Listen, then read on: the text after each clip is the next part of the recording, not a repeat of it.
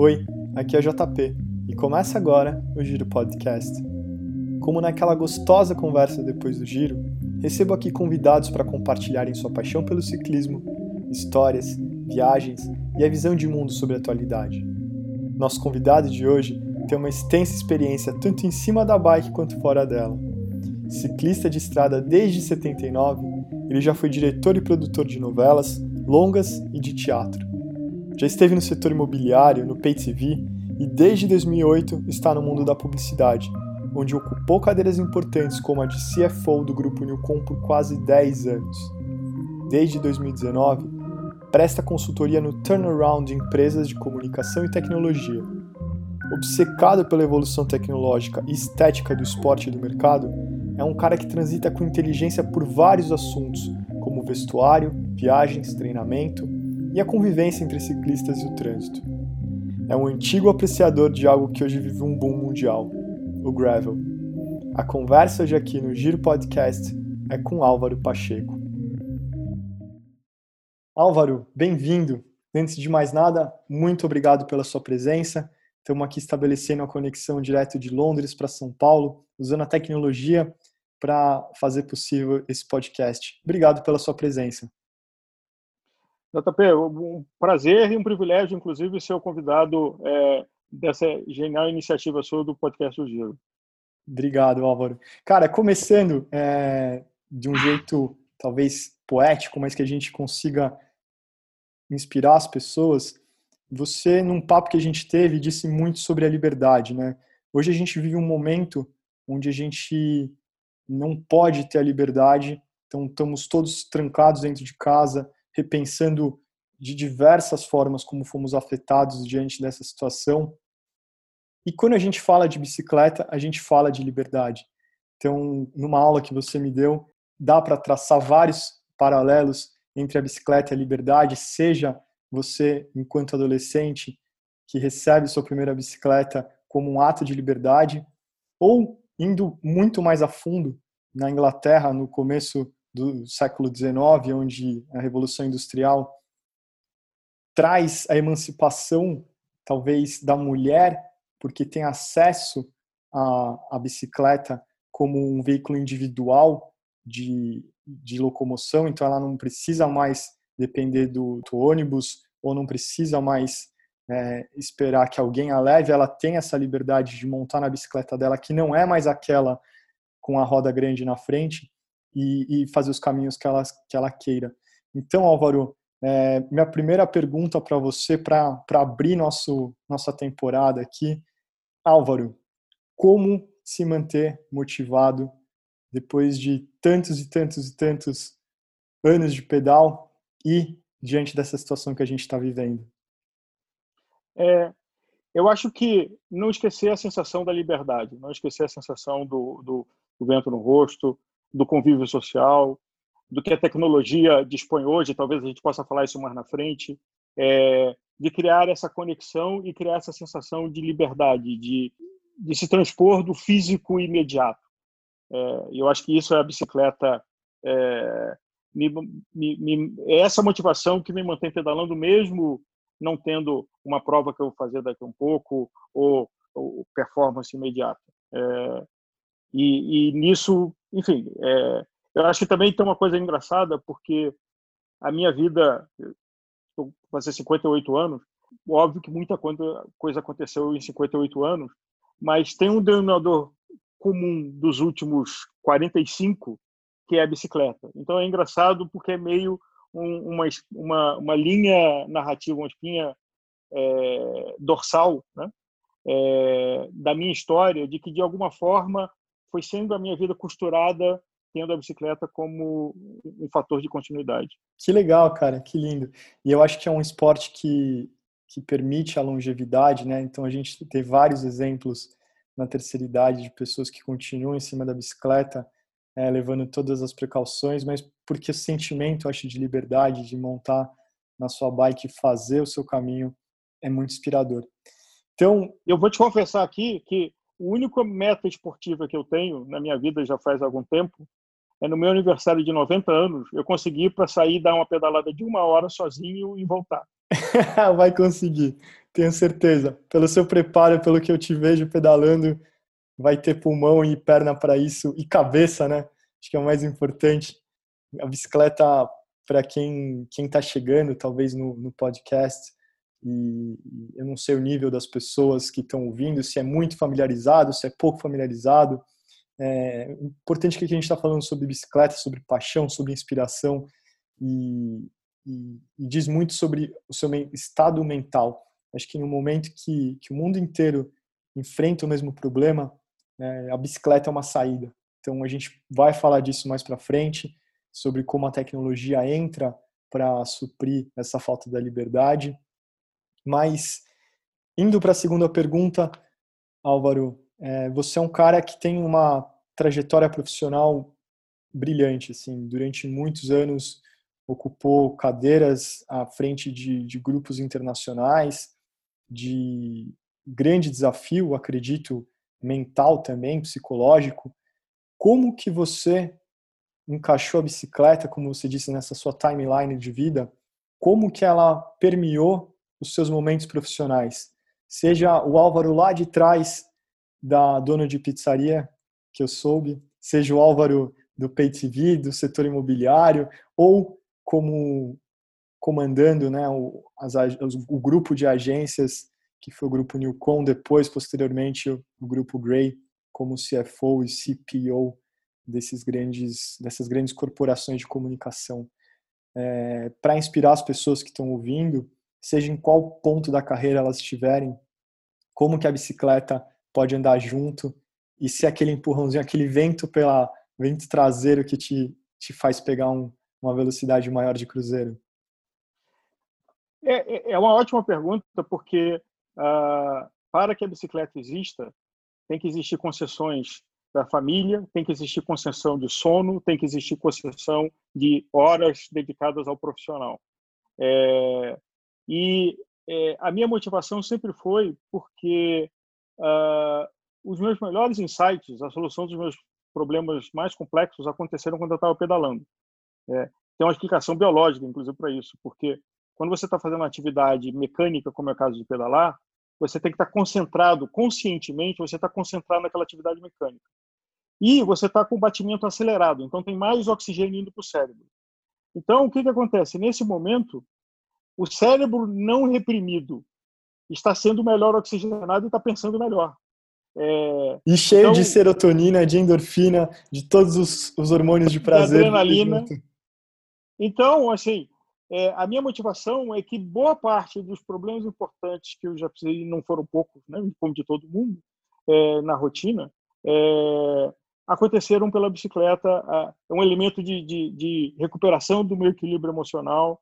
É, então, essa é a minha motivação. Eu criei uma regra que, em alguns momentos, eu tive que quebrar, de pedalar ao menos 20 horas por mês. Então, eu fico, eu, é, no meu log, eu fico olhando as semanas para compensar, para pelo menos bater o mínimo de 20 horas nos momentos onde o trabalho ou a família exigem mais.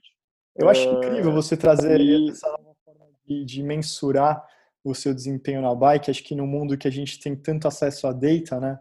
Então, mede-se a potência, velocidade média, todos os tipos de limiares, você mensurar o quanto saudável vai te deixar essas horas por mês, por semana em cima da bicicleta, talvez seja uma das chaves para enfrentar as, as, adversidades que acho que todo mundo, conversando com todo mundo no ciclismo, né, no pelotão, a gente vê que todo mundo está ali fazendo força, tem alguma coisa dentro dele ou para ser resolvida ou mal resolvida ou buscando uma resolução. Então, a... É, tem um artigo que eu li que inclusive um dos motivos de popularidade do ciclismo é, ou mesmo do triatlo, mas eu acho que o ciclismo é, com uh, pessoas de alta performance no mundo profissional, sejam empresários ou sejam executivos, é de que você constantemente tem frustrações você tem um projeto que você quer fazer andar que você não consegue, você tem alguma coisa que você tentou e que deu errado, é, e que ao sair para dar uma pedalada, assim, eu vou andar uma hora a intensidade X e você conseguir isso, restabelece a autoestima. Então, um dos motivos do prazer e você vê uma frequência muito grande de pessoas que são profissionais de alta performance, empresários ou executivos, é, tem essa mecânica e eu já, assim, inconsciente. É, você está mega frustrado com alguma coisa, você fala, é, eu vou sair, eu vou fazer esse treino, então eu sou capaz. É, eu acho que esse é um elemento rico da motivação do ciclismo. Não, com certeza, eu vejo, eu me reconheço você falando isso, acho que quem está ouvindo também vai se reconhecer, porque é verdade, é simplesmente a verdade. A gente tem ali muito mais do que alguém que está olhando de fora consegue enxergar. Talvez tá, o ciclismo tem essa resolução interna que você põe para fora e, e, até tem uma questão meditativa, né, de manter a constância da cadência. De mindfulness. É, de mindfulness, porque você está oxigenando o cérebro, mantendo a, a cadência, a constância. É um, é, um, é um movimento repetitivo que te traz uma certa forma de conexão. Eu acho que a bicicleta ela tem é, um vínculo importante da liberdade, como você falou. Na adolescência, talvez seja a primeira referência que, quando a gente compra ou ganha, ganhou uma bicicleta, da gente ter liberdade de movimento fora do raio de visão dos pais. É, como você bem mencionou, na invenção da safety bicycle na Inglaterra, as mulheres que não podiam andar naquela bicicleta de roda grande ou não podiam andar a cavalo por preconceito, passaram a ter um meio de deslocamento individual e não dependendo do transporte coletivo ou de alguém que levasse elas. É, eu acho que a liberdade do vento no rosto, a liberdade de, de fazer uma, uma subida ou até uma descida, de conquistar uma montanha, é, esse que é o gene que é, morde a, a, a, quem é ciclista e vem acontecendo de uma forma impressionante nos últimos anos, onde historicamente o ciclismo, e eu que comecei a pedalar nos anos 70, era um esporte, até porque como qualquer esporte de endurance, ele é um esporte que está acostumado a sofrer e sabe administrar dor. Isso geralmente é uma coisa, e se você olha no ciclismo profissional, o perfil é muito esse, dificilmente tem alguém com uma boa formação de família, que teve fartura na sua vida, que é um ciclista de sucesso. Porque ciclista, e principalmente no profissional, é alguém que tem que estar acostumado e ter muita intimidade em saber negociar a dor. É, isso tem até o um, um, um livro interessante do é, da briga do Greg LeMond com Bernard Hinault no famoso Tour de 89, é, é onde tem uma definição que eu acho muito feliz de definir atletas de endurance entre sádicos e masoquistas. E ali era um caso interessante, porque você tinha o Greg LeMond, que era um masoquista, e o Bernard Hinault sádico. Definindo melhor, o que é o sádico masoquista? O ciclista sádico, o ciclista, o atleta de endurance sádico, é aquele que aperta o ritmo e vê que o outro está sofrendo e ele se sente mais forte, ele cresce. O masoquista é aquele que vê o outro apertar e ele consegue responder e se sente mais forte de ser capaz. é, então, tem um elemento de sadismo e de masoquismo em qualquer pessoa que faça esporte de endurance, seja natação, ciclismo, corrida, é, que é lidar com a dor.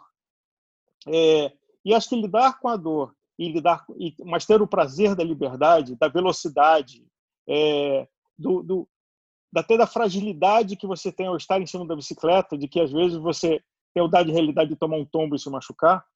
É, mas isso é o que torna apaixonante. E isso que nos últimos anos vem crescendo de, de, de, porque você teve uma classe que até ganhou o nome pejorativo de mammals, né, que é middle age men in lycra.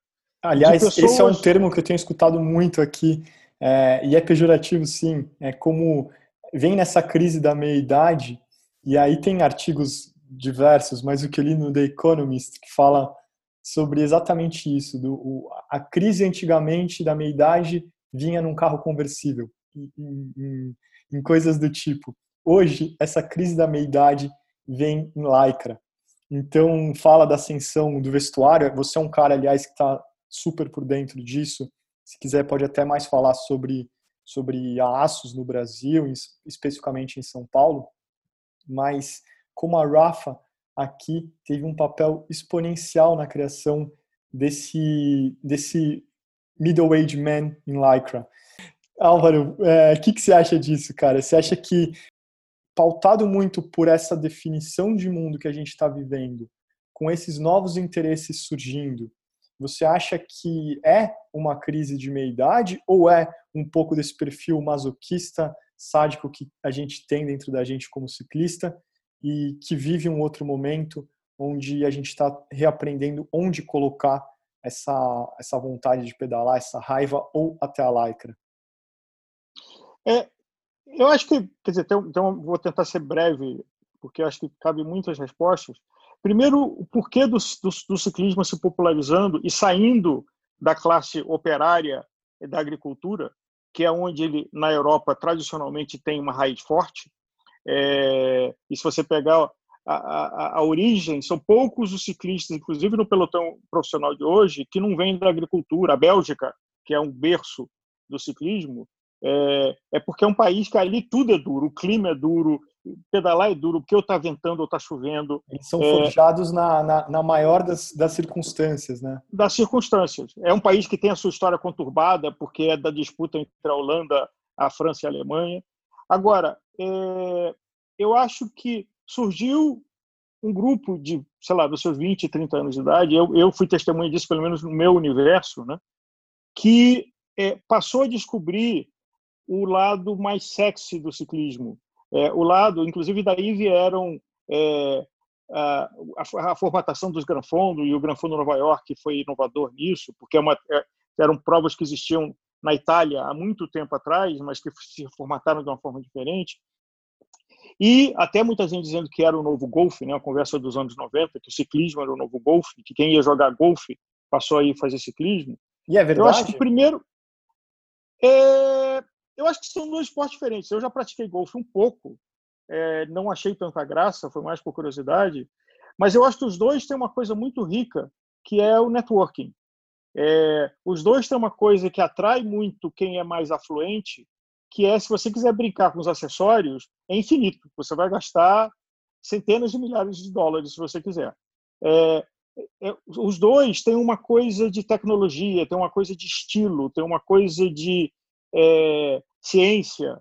Então, eu acho que esses fatores todos, e talvez tenham pego uh, homens de meia idade que talvez por N motivos não viveram uma adolescência esportiva. Então, é, era, era quem ia jogar futebol e sempre era o último a ser escolhido ou ficava no gol. E aí chegou com 30, 40 anos, falou, puta, aqui no ciclismo dá para eu brincar e não vou ficar no gol. Dá para jogar e é, estar tá no ataque. É, então, acho que essa combinação de coisas fez com que o ciclismo. E aí, eu acho que a Rafa tem um elemento fundamental, porque o Simon Bolton teve a sacada, pelo DNA dele, de vir da indústria de luxo, até ter participado de publicidade, do conceito de marca e do conceito estético.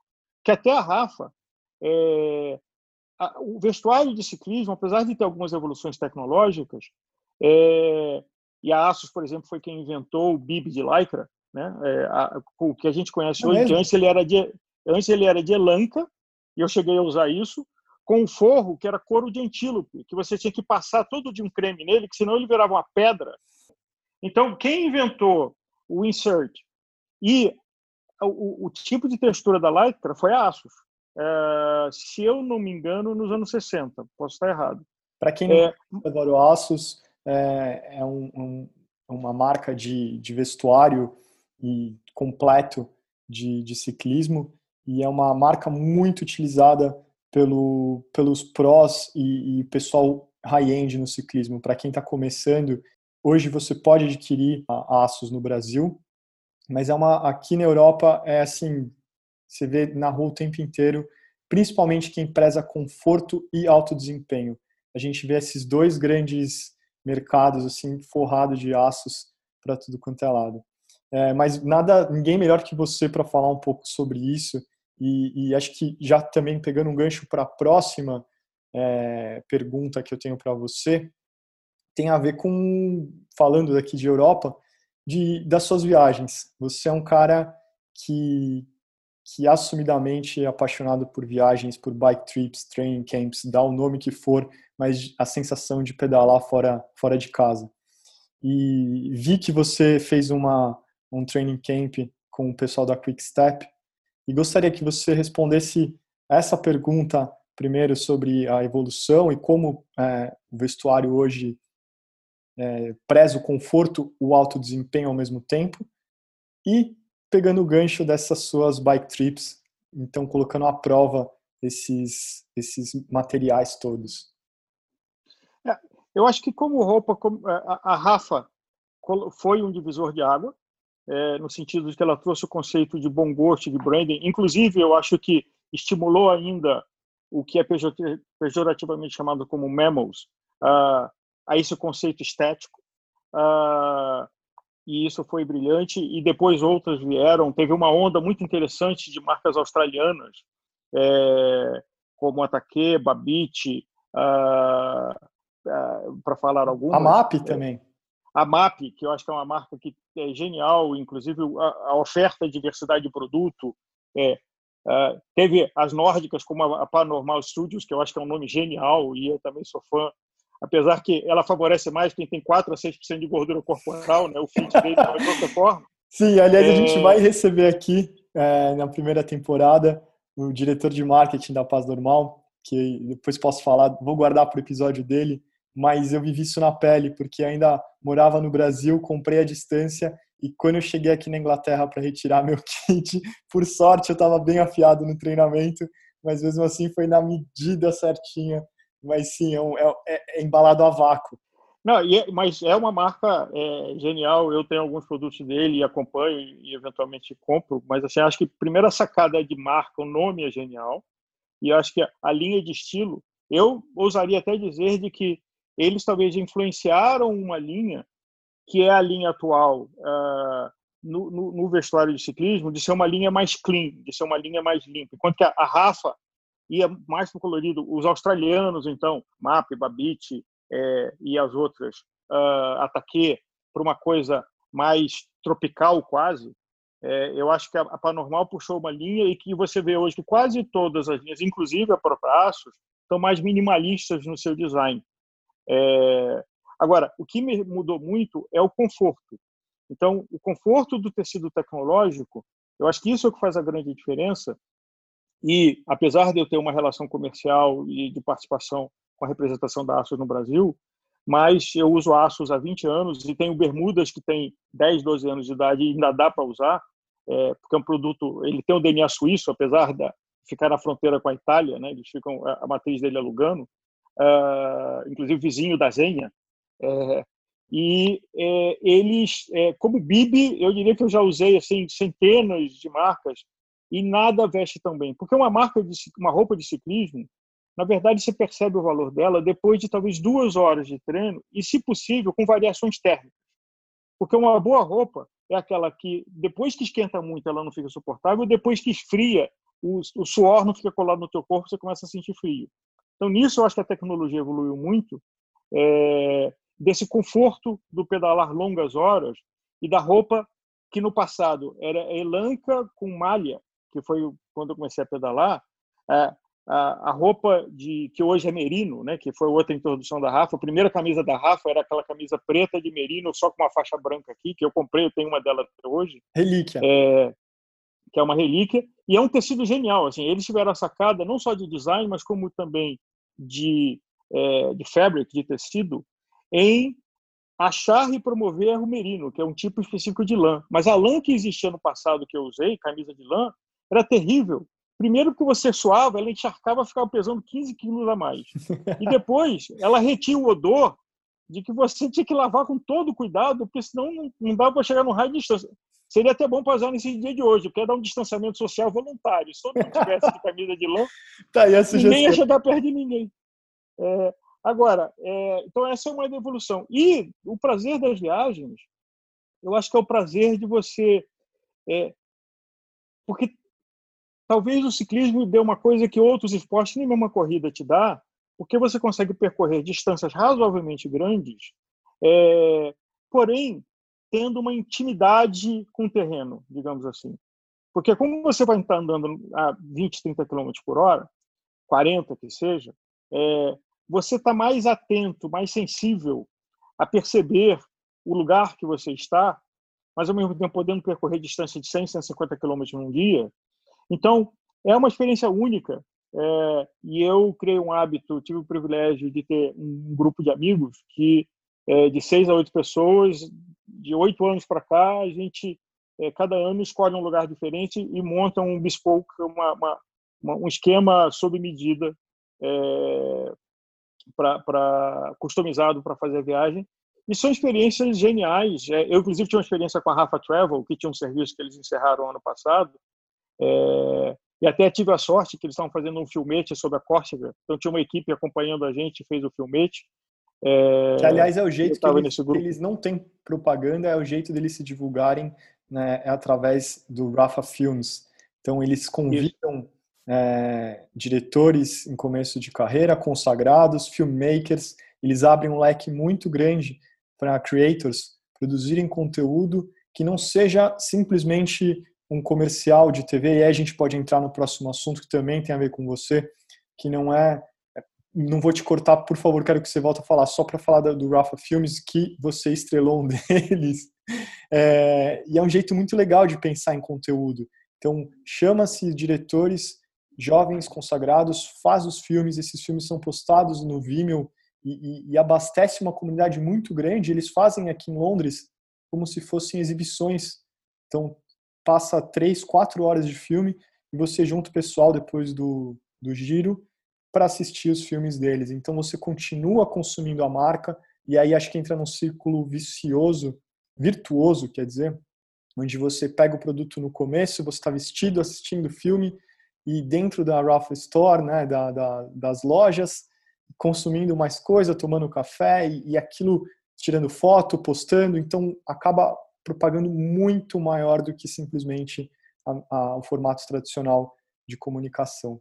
Mas conta aí do, do seu, da sua experiência na, na, com o pessoal da Quick Step, quão longe a gente é dos, dos prós? É, é de doer ou não? É de, só para um complemento de Rafa, eu acho que o Simon fez uma coisa genial, e aí tem experiência do mesmo ecossistema publicitário, né, é, é, de que nós dois pertencemos, de que o conceito de marca, o conceito de criar comunidade e o conceito de gerar e manter engajamento.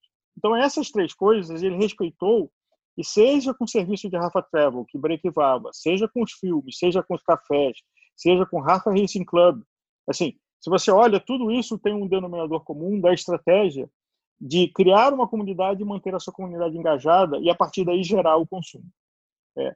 Mas, voltando para a Quickstep, é, foi uma experiência que aconteceu meio assim, por acaso, porque foi um amigo que eu descobri, inclusive eles mal divulgavam isso, pra você ter ideia, tinham 10 vagas e só eu e outro cara é, fizemos. A gente foi pedalar em Roubaix, uh, então nós ficamos no mesmo hotel da equipe, é, dormindo, tomando as refeições com a equipe, com os técnicos, é, com os diretores. É, na coletiva de imprensa, estávamos lá assistindo eles. É, então, foi um programa que começou numa quarta-feira e foi até domingo, aonde quarta foi o dia da chegada da coletiva, é, quinta é, eles fizeram um, um, girozinho rápido e a gente acompanhou por um pedaço. Aí depois na sexta a gente foi fazer um outro giro com eles. No sábado o grupo foi fazer o Gran Fondo da Paris-Roubaix, uh, que eu participei.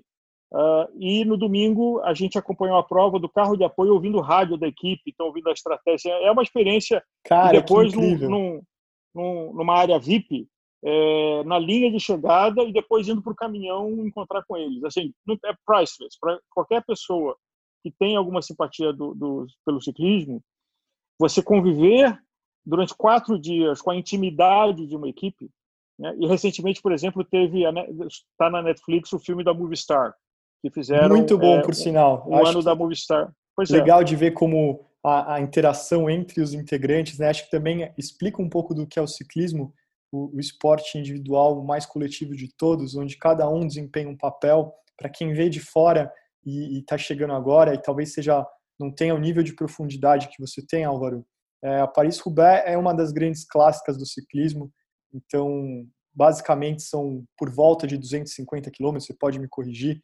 É, muitos desses, desses quilômetros do percurso é feito na, numa estrada, nas antigas estradas rurais ainda da Europa, então fala-se de França, então nessa parte, onde o pavimento é paralelepípedo, simplesmente esses caras pedalam durante mais de quatro horas num terreno extremamente duro pela vibração, pelo desafio do equipamento, é, pela prova em si.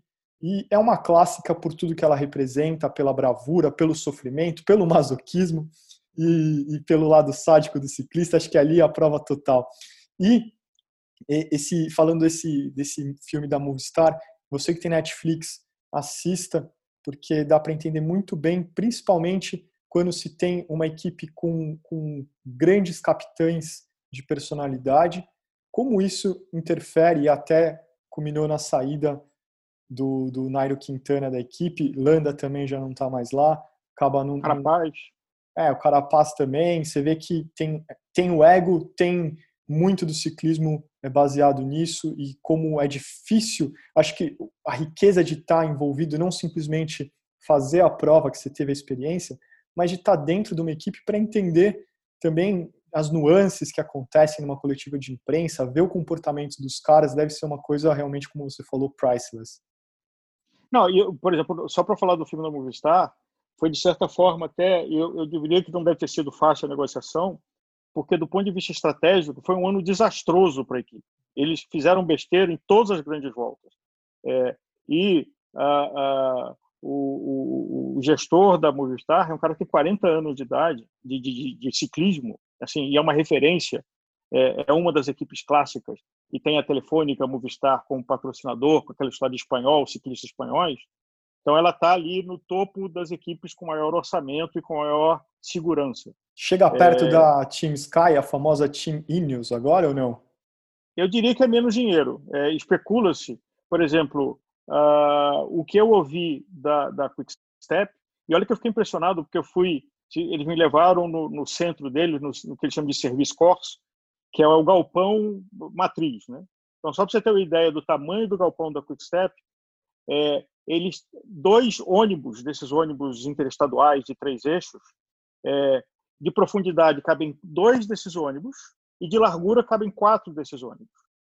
Então, e ela é uma, ela, eles me deram, me deram detalhe, mas aí conversando assim meio por de grandeza, é, o orçamento deles é na ordem de 20 milhões de euros por ano.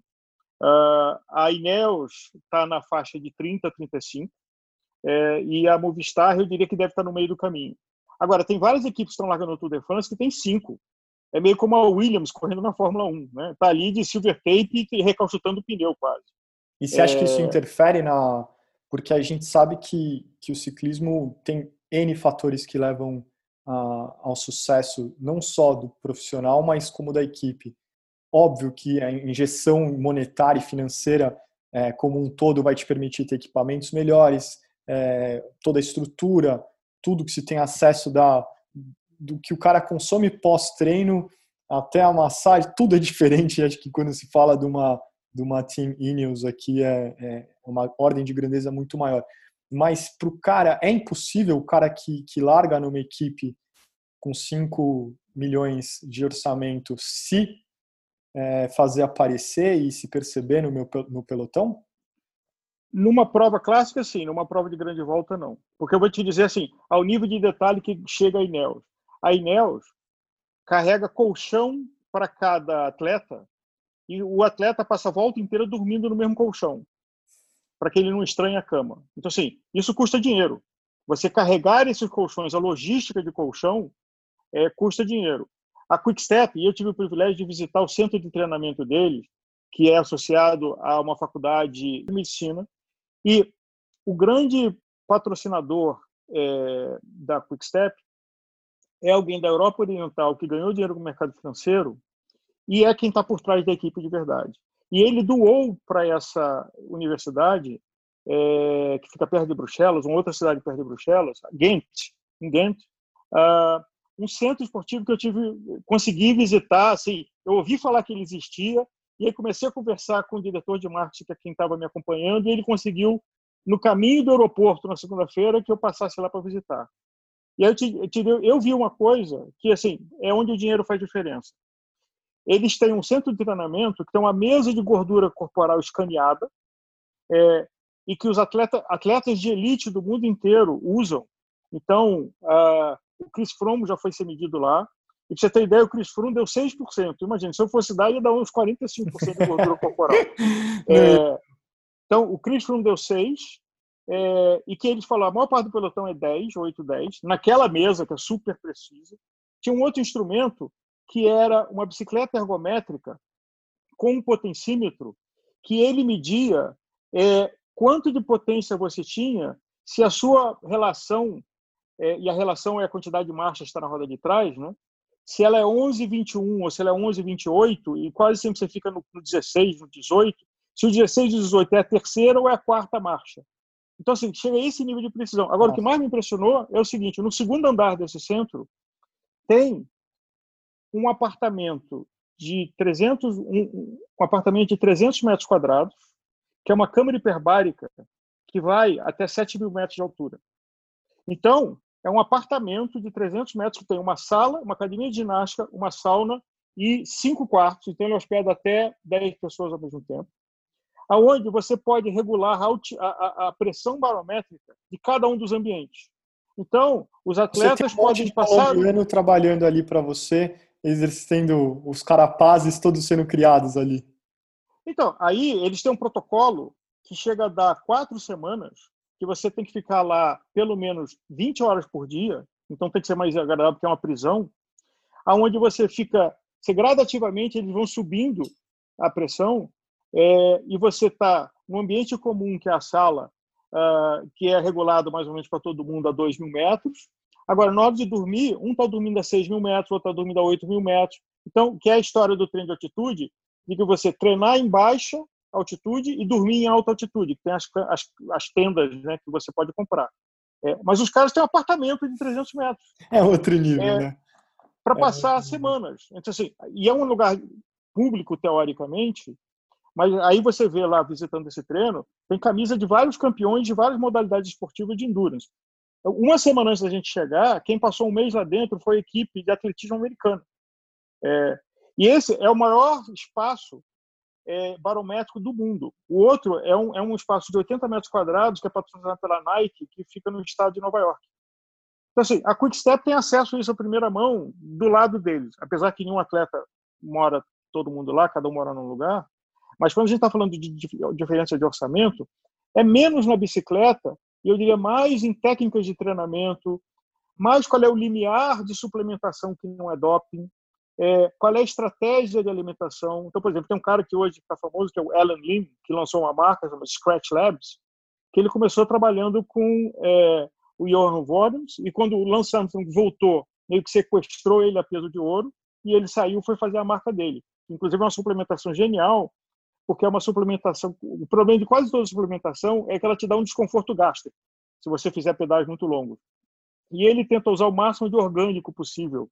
É, ele, inclusive, foi o inventor da receita dos famosos é, rice cakes, os bolos de arroz é, que, que, que, se usava. Assim.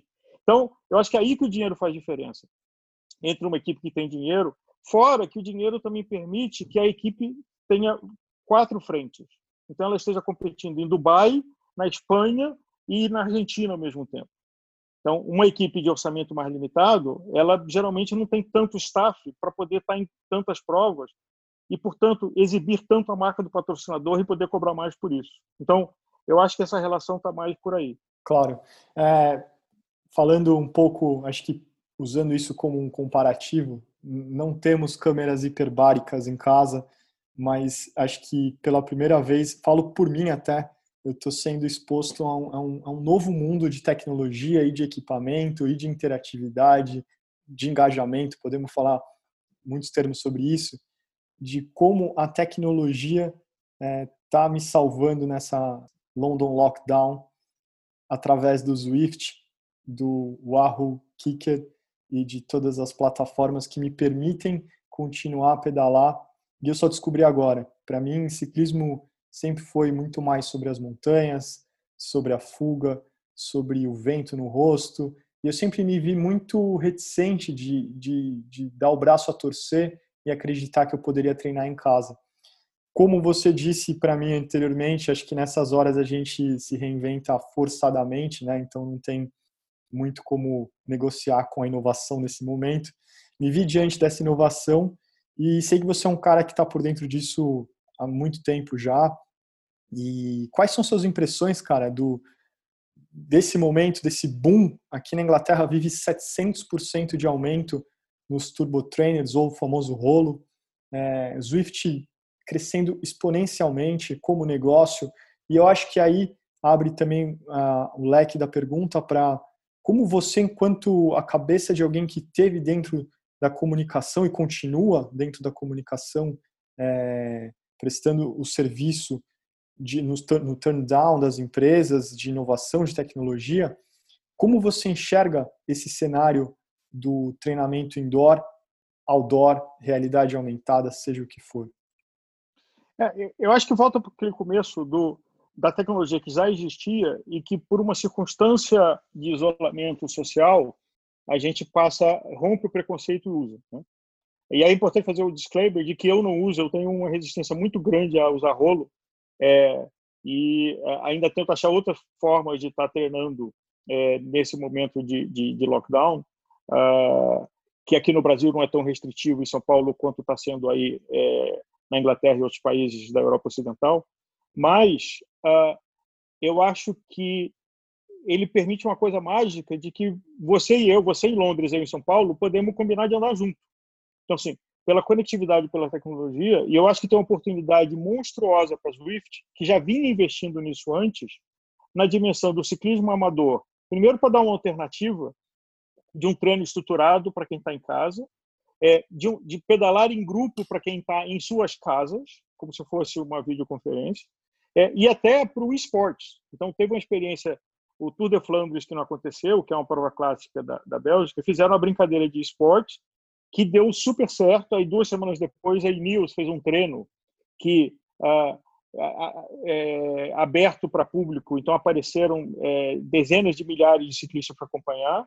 E agora o Tour da Suíça, que ia ser em é, julho, agosto, que foi cancelado por conservadorismo, é, os organizadores resolveram que vão fazer ele no Swift.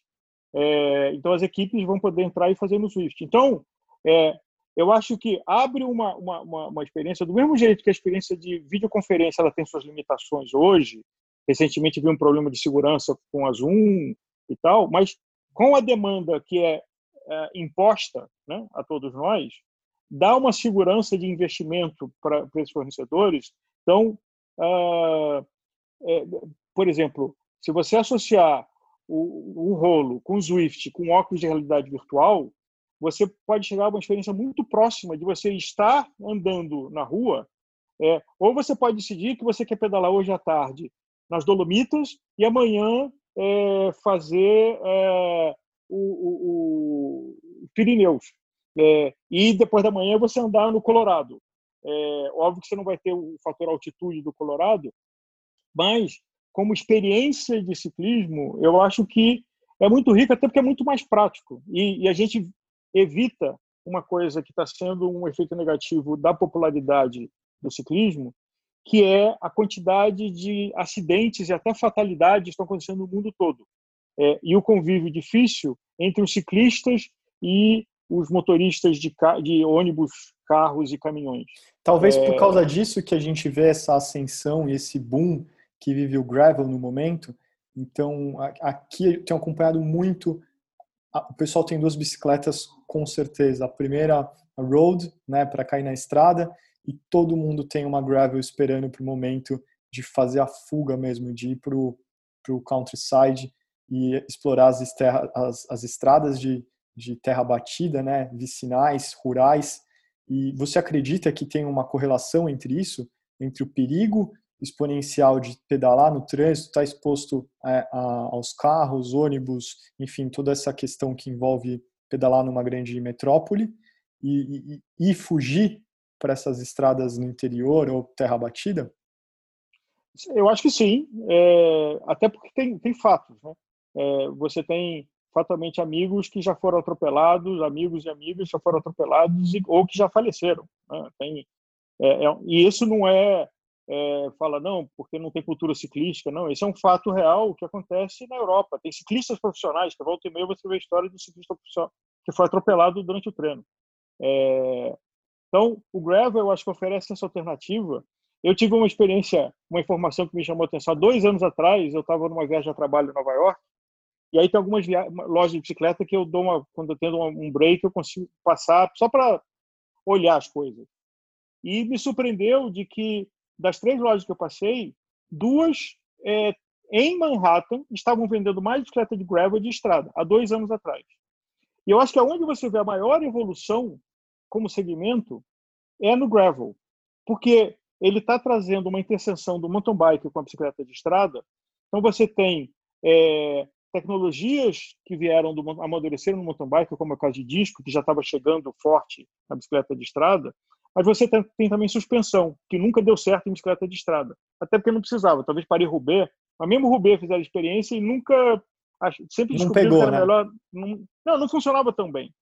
Porque o problema é que quando ela absorve, ela também quica, então você perde tração.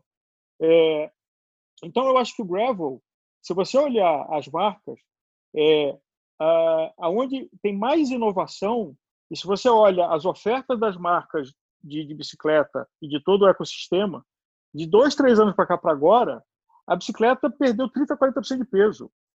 Ela, então, é quase uma bicicleta de estrada. Eu tenho um amigo que tinha uma gravel de estrada e vendeu de estrada e ficou só com a gravel. E está andando no asfalto de gravel. E anda de é... 28, pneu 28? Ele anda de 28. Inclusive, essa é outra coisa que o gravel que você pode ir de, de 28 a 34.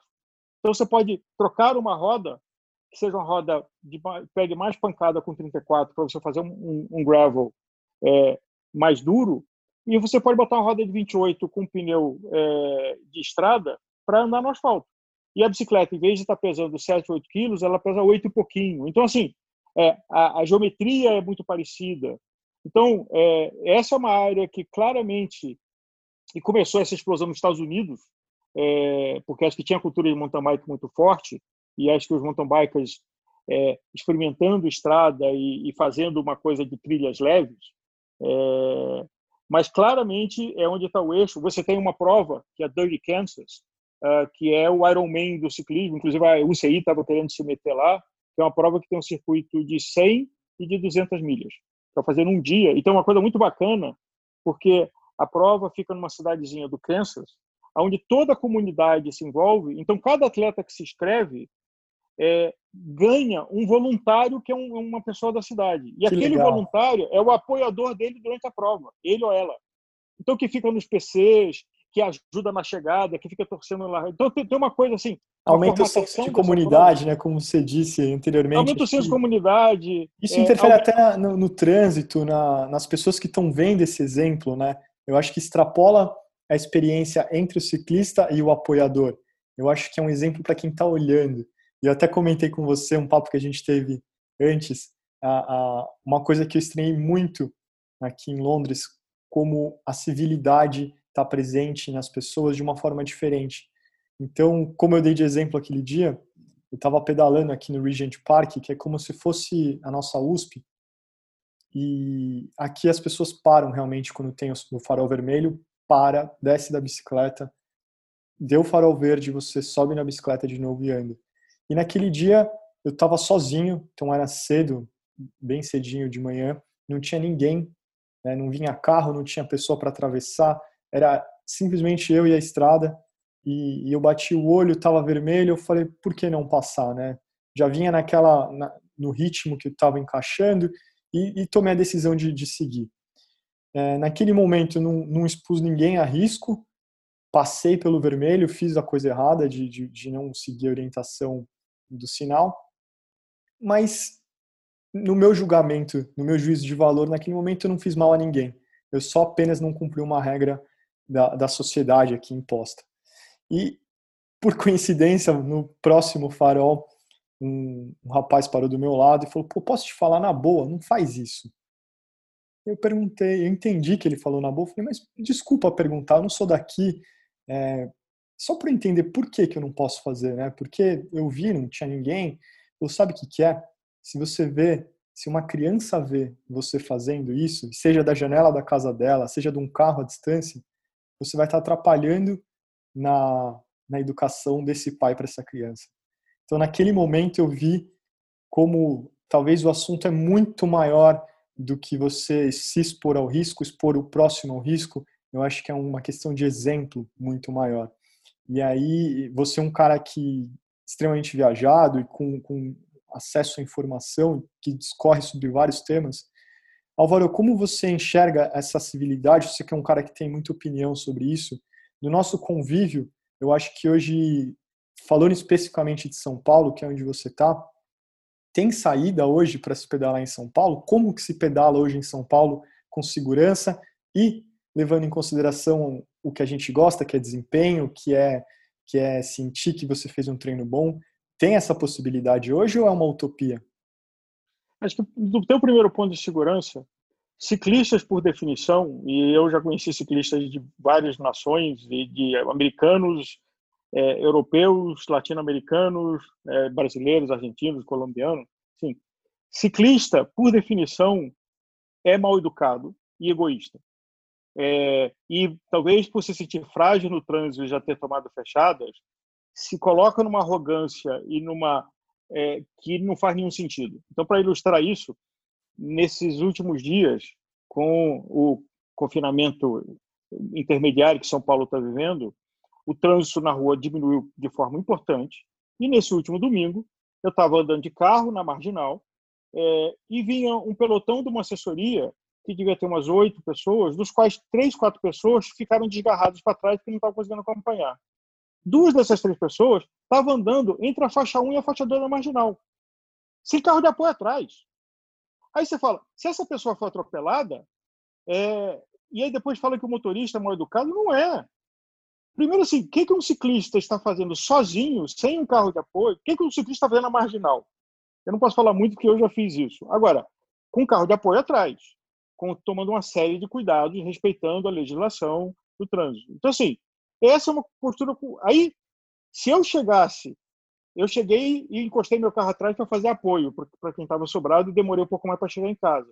Mas possivelmente o outro motorista passou buzinando com raiva, porque tinha ali um bando de ciclistas desgarrado que estava interrompendo uma faixa, em vez de estar andando a 90 por hora, que é o permitido, estava andando a 30, 35.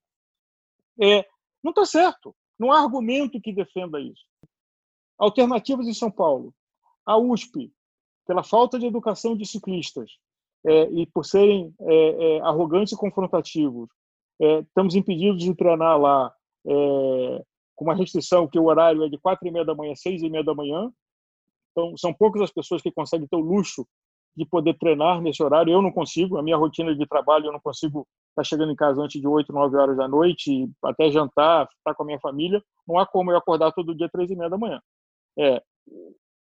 E, então, a USP está inacessível.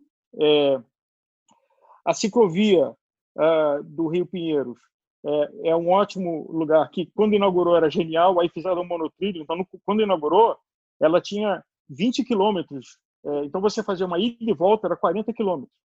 É, aí foram fazer o monotrilho, que a prova tá parada, a, a obra está parada há três anos. Então, agora ela está só com sete. Mas com o isolamento, ela é um parque e ela foi fechada. Então, não tem opção. É, o acostamento das estradas sempre foi um lugar perigoso praticado, mas esse acidente que eu mencionei foi traumático e diminuiu drasticamente.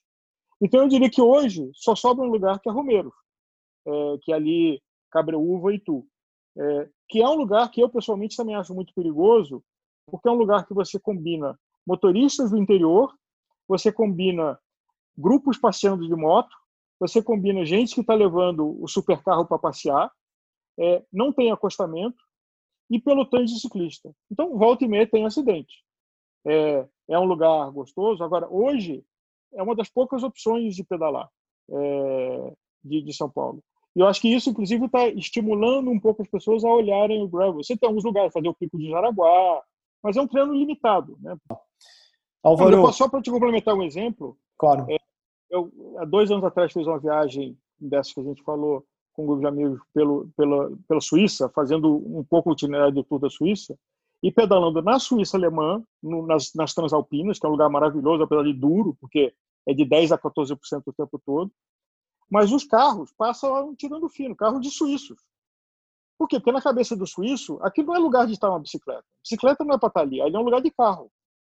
Então não é só a coisa de respeito ao ciclismo, é uma coisa do entendimento de em que lugar o ciclista pertence. E aí eu volto para o começo de que talvez o gravel haja esperança de que os ciclistas possam achar esse senso de pertencimento pelo menor adensamento de tráfego de veículos. Mas tem que gostar de lama. Não necessariamente, porque é terra batida. Eu, tem que exemplo... gostar de sujeira. Vou te falar que, para mim, o gravel é, é, é, um desafio por isso, cara. Chegar em casa sujo, com a bike inteira suja, para quem mora aqui em apartamento, é, é, um desafio. Acho que, como tudo tem os prós os contras, tem que, tem que pensar no que for melhor, mas acima de tudo com segurança.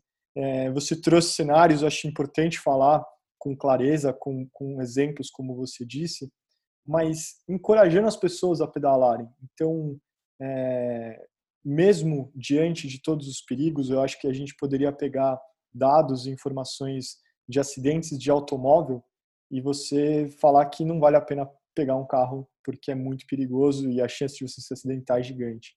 É diferente do automóvel, a gente usa muito menos dispositivo de segurança, então é muito mais bom senso, saber se portar, é, entender onde você se encaixa civilicamente dentro da, da sociedade para poder ter fazer o que a gente gosta sem é, interferir no direito do outro, seja de carro, de bike, de qualquer jeito. Tá, mas aí eu te diria, só complementando assim, meu histórico, eu tenho 40 e poucos anos de pedal. Eu nunca fui atropelado. É, por quê? Eu sempre tive uma postura de humildade no trânsito, é, sempre numa rodovia, e mesmo quando eu vou para Romeiros, eu vou com carro de apoio atrás. É, já há algum tempo eu faço questão de usar roupas muito chamativas e luz dianteira e traseira. Então, porque grande parte da, e acontece a mesma coisa com motocicleta, é que o motorista não vê. Então você tem que fazer um esforço de ser visto. Você tem que fazer um esforço de que seus movimentos sejam previsíveis. Você vai entrar para um lado, estica o braço sinalizando. Você vai cruzar uma faixa, estica o braço sinalizando. Então, assim, para mim, so far, bater na madeira aqui, essa estratégia dá certo. Então, é possível ter um ciclismo seguro. E eu pedalo 7 mil quilômetros por ano, 7, 9 mil quilômetros por ano. É, pedalo em autoestrada, pedalo em estrada. É, assim, é possível. Ah, os dados estão aí e eu estou dando o meu testemunho. Tem a ver com comportamento e tem a ver com usar os melhores equipamentos de prevenção.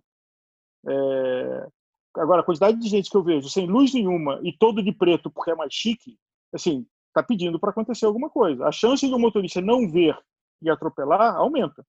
Sim. É, então, existe o ciclismo seguro. É, existem as práticas e é, eu sou testemunha e com, com é, a minha própria experiência.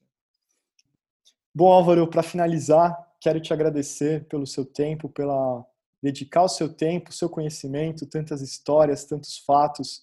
É, é muito interessante ver como você costura vários assuntos com uma capacidade analítica, é, sempre voltando para o ciclismo, voltando para o lado da inspiração. E, e, eu acho que foi muito rico para quem esteve aqui com a gente ouvindo o, o Giro Podcast de hoje, saber também um pouco mais de você, que é uma figura carimbada do ciclismo pelo menos de São Paulo, digo do Rio também, mas de, de entender o que, que tem por trás de você, o que te move. Então, muito obrigado. É um grande prazer te receber, te ouvir. E, bom, fica à vontade. JP, obrigado pela, é, pela lembrança e pela honra do, do, convite de estar aqui, ainda mais no, no, no primeiro episódio. É, sucesso, vida longa para o Giro Podcast. É, e a tecnologia nos conectou. É, quem sabe a gente pedala junto no Zwift um dia desse. Então, bom pedal para você. Bom, se você gostou do papo, compartilhe, mande para os seus amigos. Se tiver alguma sugestão que pode ajudar a gente a crescer, mande uma mensagem lá no Instagram, GiroPodcast. A gente fica por aqui hoje e até o próximo episódio. Lembre-se que fone de ouvido e estrada simplesmente não combinam. Deixa para escutar a gente depois do seu giro tá bom?